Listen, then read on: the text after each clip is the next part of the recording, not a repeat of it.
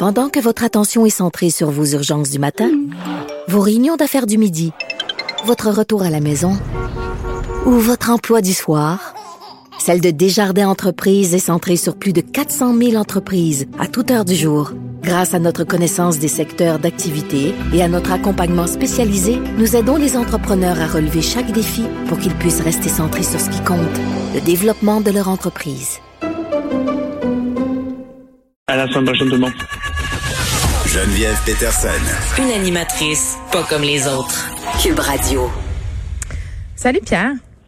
Bonjour Geneviève. Hey, c'est le fun l'entrevue que tu as eu avec Anne Lafrenière. C'est des grosses nouvelles, ça, quand même. Hein? Ben, j'ai vraiment Euh, l'impression qu'on a un ministre qui est proactif puis qui fait des affaires. Ça fait du bien.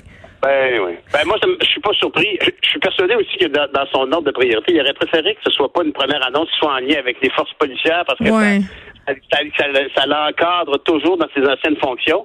Mais c'est un gars qui a fait preuve d'un grand savoir de travailler ensemble. Puis il avait créé une, une table euh, politique conjointe avec les Premières Nations. Premier résultat, je pense que les, les Premières Nations sont contents de voir ça. Donc tant mieux, c'est une bonne nouvelle. On parle, parlons de vaccination. Est-ce que c'est rassurant d'avoir un général de l'armée en charge de la vaccination au Canada? Moi, j'aurais tendance à dire que seulement pour l'image, moi, je le regarde aller puis je fais, ben oui. c'est un, c'est un génie des opérations. Il va, il doit savoir ce qu'il fait. Ben, je, partage totalement ton avis. Moi, je, je, je, peux dire qu'effectivement, l'image, que la rigueur, le côté un peu froid et mécanique que doit amener l'armée, ben, c'est ça qu'il nous faut pour la distribution des doses, évidemment. C'est sûr que chacune des provinces euh, voudra administrer ça à sa manière, puis ce qu'on veut, c'est que nos infirmières nous amènent un vaccin, mais pour l'avoir, il va falloir qu'on l'aille, il va falloir qu'on ait une date, évidemment, de livraison un jour. Mais d'ailleurs, honnêtement, toi, ce matin, j'avais une entrevue avec euh, Rémi Quirion, le scientifique en chef du Québec, puis lui, euh, ça se semble- faisait très rassurant, en tout cas, honnêtement. Puis euh, euh, il y a beaucoup de gens qui s'inquiètent euh, des effets potentiels, des effets secondaires que peuvent avoir un vaccin. C'est pas d'hier que les gens sont méfiants par rapport au vaccin, mais dans la situation actuelle, comme on l'a bien vu à plusieurs égards, on a entendu entre autres la scientifique en chef d'Ang- d'Angleterre qui disait qu'on a fait l'équilibre des, des, des- comment on appelle, il y a les bénéfices de santé sont de loin bien supérieur au risque actuel, on le voit bien avec le nombre de victimes. Mais cette, ce doute-là que, que les gens peuvent avoir par rapport au vaccin, ben, euh, on a entendu d'ailleurs, tu avais Marc-André Gagnon qui évoquait tout à l'heure, hein, il disait quand même qu'il y avait matière à, se questionner. Euh, mais tu vois, de son côté, euh, M. Quirion, lui, euh, euh, se faisait très rassurant. Puis je, je lui ai posé la question, c'est quand même drôle, si on va sur votre site Internet, le site du scientifique, euh, géné- de scientifique du Québec, euh, euh, en chef du Québec, on, on- voit clairement dans la question, euh, dans l'endroit où il y a des questions et réponses, euh, la question suivante, est-ce qu'il n'y a pas euh, matière à s'inquiéter du fait que la recherche a été faite vite? Puis la réponse sur le site du chef du Québec, c'est peut-être. Or, ce matin, on écoute et tu vas voir, il, se fait bien, il fait bien rassurant maintenant. On va écouter.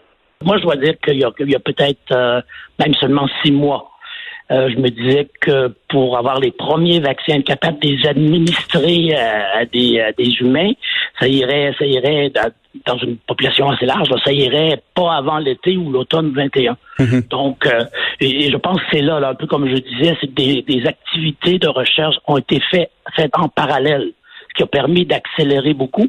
Et pour les deux premiers vaccins, ben, c'est des technologies qu'on connaissait mal. On n'avait pas réussi à développer des vaccins en utilisant cette méthode-là.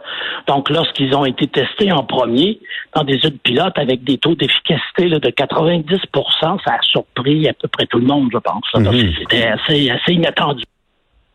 y compris, ça a surpris un peu tout le monde, y compris lui, comprends-tu? Fait que, Ouais. Moi, ça, ça me rassure, évidemment. Sa job à lui, c'est d'être un scientifique qui Ouais, n'est ça pas doit- ben, ben, non, mais je- oui, c'est rassurant. Puis en même temps, euh, j'entends ce que Marc-André Gagnon, qui est expert en politique vaccinale, me disait tantôt en disant, crime, habituellement, là, ça prend 10 ans faire un vaccin. Là, on est rendu à des délais qui sont beaucoup plus courts. La FDA a perdu beaucoup de crédibilité en faisant des sorties qui étaient pas basées vraiment sur la science. Et on sent que partout dans le monde, les gouvernements sont pressurisés d'accepter les vaccins, les accepter rapidement. Puis après ça, euh, l'OMS l'a souligné à gros traits. Là, est-ce qu'on va distribuer ça de façon équitable? Est-ce que ça va être les pays riches? Puis après les pays pauvres? Faudrait pas. Il y a ça aussi dans toute cette histoire de vaccins, là, Pierre.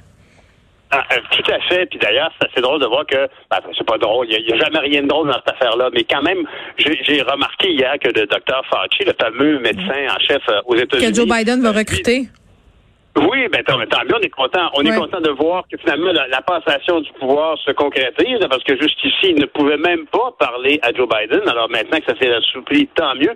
Mais lui il disait que, avec un petit peu, euh, tu sais, tongue in cheek, comme un bon un bon anglophone, il disait que les Britanniques avaient un peu comme joué un marathon, mais au dernier coin de rue, tu sais, écoutez, ils n'ont pas été dans la, dans la, dans la, ils se sont pas impliqués dans la recherche. Puis à la toute dernière seconde, considèrent que les, les études faites par les compagnies pharmaceutiques leur conviennent. Mais la vérité ici, c'est qu'au niveau scientifique de l'ensemble, tout le monde a mis l'épaule à la roue. Pourquoi? Parce qu'il y avait énormément d'argent dans l'affaire. Tout le monde a besoin d'un vaccin. Alors évidemment, quand on a, c'est l'inverse d'une maladie orpheline qui, justement, n'a pas de subvention. Ici, là, tout le monde met l'argent pour avoir un soulagement planétaire. Mais euh, moi, je suis bien heureux de voir quand même qu'on a une organisation de livraison qui est menée par M. Fortin. Maintenant, la coordination avec les provinces c'est quand même pas dans la poche. On va avoir une pratique la semaine prochaine à ce sujet-là. J'espère que le Québec va bien collaborer aussi.